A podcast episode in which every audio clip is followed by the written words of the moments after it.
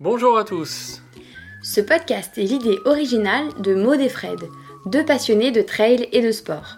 Ici, on parle de motivation, de conseils, de coups de pouce quand vous êtes au plus bas, De tout ce qui vous fera accomplir vos objectifs sportifs, peu importe l'ambition que vous avez. ouf, C'est le podcast pour que vous puissiez souffler. et vous réalisez pleinement dans le sport que vous aimez. C'est parti pour un podcast de Ouf. Ouf, c'est fou qu'on a retourné. Le fou, c'est l'original, celui qui s'écarte de la raison.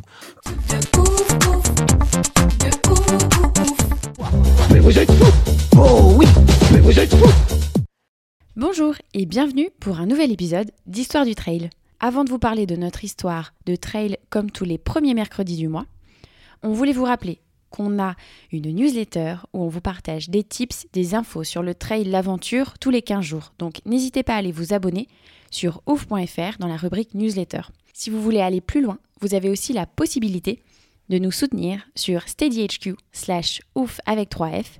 Vous avez le choix entre différents abonnements qui vous donneront accès à des discussions inédites ou même à des avant-premières sur des événements qu'on lancera très bientôt. Maintenant, place à la nouvelle histoire du trail.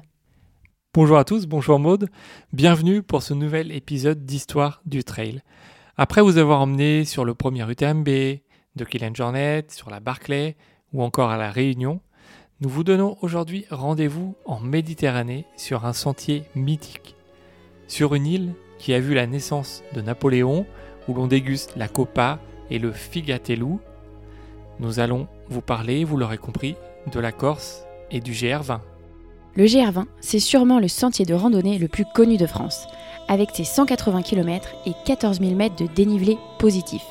Il traverse la Corse du nord au sud ou du sud au nord, en passant par les régions les plus montagneuses de la Corse. Pour un randonneur normal, il faut plus de 15 jours pour le terminer, soit une moyenne d'environ de 12 km par jour et de plus de 930 mètres de dénivelé positif. Mais dans l'histoire d'aujourd'hui, le sentier est terminé en moins de deux jours. Car nous allons vous raconter l'histoire des différents records du GR20. Le premier record établi, connu, date de 1988 en 56 heures et a été réalisé par un duo corse composé de Piero Griselli et de Guy Genovesi. À l'époque, il y a plus de 33 ans, rendez-vous compte, les refuges présents sur le sentier sont ouverts depuis moins de un an seulement.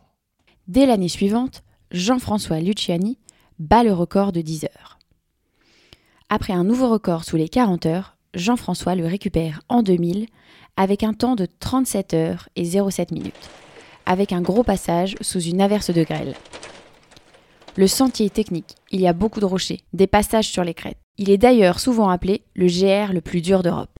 Régulièrement, les coureurs et randonneurs font face à de véritables kilomètres verticaux. Le premier balisage du chemin est réalisé en 1970, mais c'est seulement en 1975 que le sentier ouvre officiellement pour la première fois. Le record de Jean-François Luciani tiendra 6 ans, jusqu'à la tentative d'un nouveau Corse, Piero Santucci, qui terminera en 36 heures et 53 minutes.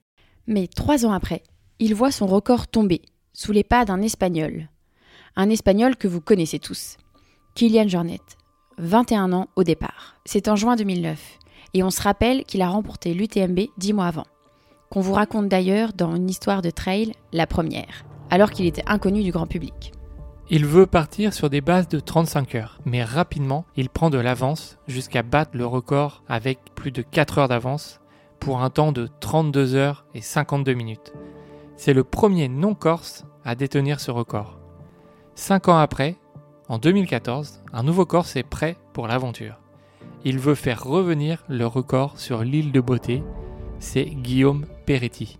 Sur le papier, il est moins fort que Kylian, mais il connaît le GR20 par cœur.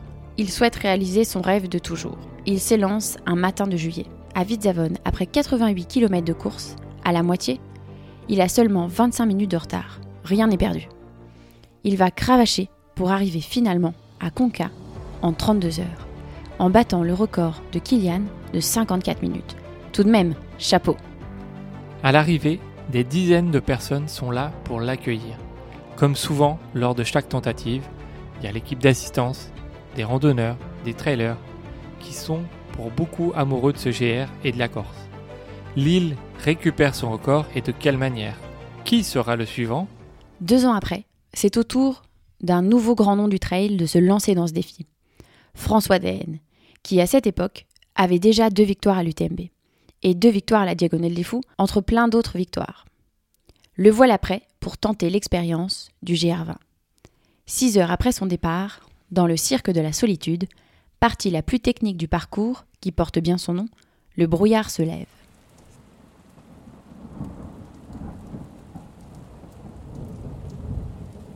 Ça rend les roches glissantes, la température chute et les pacers n'arrivent plus à suivre le rythme de François.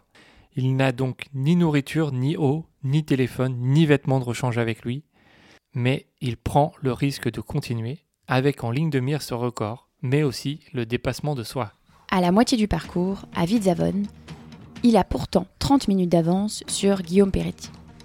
Après 28 heures de course à Bavella, il a perdu toute son avance et est donc au coude à coude avec Guillaume. Finalement, avec un finish canon, il termine le GR20 en 31h06, soit 54 minutes de mieux que le Corse Guillaume Peretti. Énorme. Ensuite, Xavier Thévenard, triple vainqueur de l'UTMB, à égalité avec Kylian Jornet et François Daen, part pour tenter sa chance en 2020. Il a préparé l'objectif depuis longtemps. Après avoir eu de l'avance jusqu'à mi-parcours, il souffrira terriblement de la chaleur et de ses pieds chauffants. La fin sera terrible. Il échoue et termine le GR20 en 32 heures et 23 minutes. Quatrième meilleure performance de tous les temps, derrière François, Guillaume et Kylian. Ce qui est tout de même remarquable. D'ici quelques jours, le 25 juin, c'est un autre Corse, Lambert Santelli, qui va se lancer dans l'aventure. Il connaît l'île et le sentier par cœur. Il se prépare depuis des mois, depuis des années. Il a une équipe d'assistance et des pacers en béton. Nous allons le suivre et peut-être qu'il faudra réécrire cette histoire rapidement. Chez les femmes, le record appartient aujourd'hui à Émilie Lecomte, qui l'a terminé en 41 heures et 22 minutes, réalisé en 2012. Elle a battu le record de Stéphanie Samper de plus de 10 heures. Le record d'Émilie n'attend plus qu'à être battu, et quelque chose nous dit que Stéphanie est en phase de préparation pour essayer de le récupérer. Et pour finir, un petit clin d'œil à Jean-Louis Cinqui. C'est l'homme qui détient le record en hiver. Oui, oui. Là, on est sur une toute autre aventure, très exposée et très compliquée. Dans une météo très difficile, il réussit la traversée en 2013 après plus de 63 heures d'efforts. Peu importe votre niveau, le GR20 vous poussera dans vos derniers retranchements.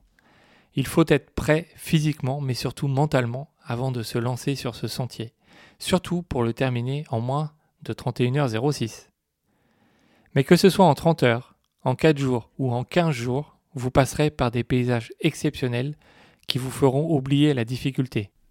Merci à tous d'avoir écouté cet épisode, on espère qu'il vous a plu.